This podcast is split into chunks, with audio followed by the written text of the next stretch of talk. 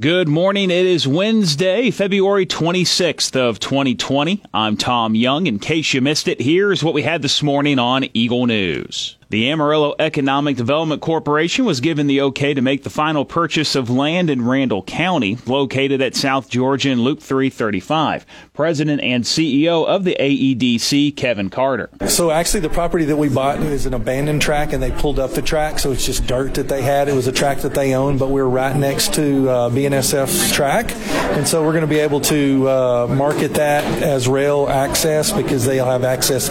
We can put switches in off of that uh, main main line there. Carter says the land can be used for any intermodal facility company or anyone that could benefit from rail service. During Tuesday's Amarillo City Council meeting, members gave a proclamation in honor of Black History Month. Chair of the Black History Month program, Melody Graves. I think Black history is not just pertinent for African Americans, but it's everybody's history. As I said before, it's the foundation in which we were built on.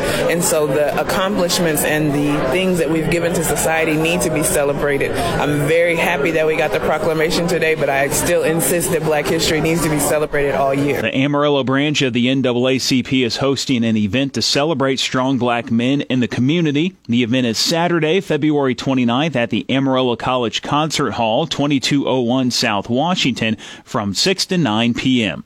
No Limits, No Excuses is proud to welcome three new partners. The organization has added the City of Amarillo, Amarillo's U.S. Army Recruiting Company, and Amarillo Children's Home to its ranks. These partnerships help to ensure the growth and prosperity of the Texas Panhandle by providing pathways to jobs and careers for residents. Since last year, No Limits, No Excuses has grown its partnerships by 189%. The new organizations will be welcomed at the No Limits, No Excuses quarterly meeting today at 11:30 a.m. The Amarillo Sod Poodles hosting public auditions for singers of the national anthem for this year's baseball season. The auditions will be held Saturday, March 14th from 10 a.m. to 2 p.m. at Hodgetown.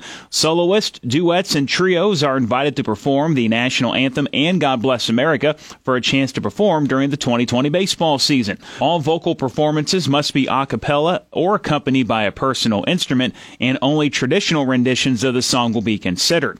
Walk-up auditions are also welcome, but not not guaranteed and will be taking place on a first come, first served basis. To ensure a performance time, you can contact Sam Wood at samw at sodpoodles.com. Early voting continues on for the March 3rd primary in Potter County. You can vote at the Santa Fe Building, 900 South Polk, Casey Carpet 1 at 3500 I-40 West, and United Amigos at 3300 East I-40. In Randall County, the Randall County Annex at 4320 Southwestern, Region 16 at 5800 Bell, and the Randall County election offices at 1604 Fifth Avenue and Canyon. Early voting goes until February 28th. I'm Tom Young. That's your In Case You Missed It Eagle News Update. I'll be back with you again tomorrow morning, bright and early 5.30 with the Eagle Morning Show on 100.9 The Eagle.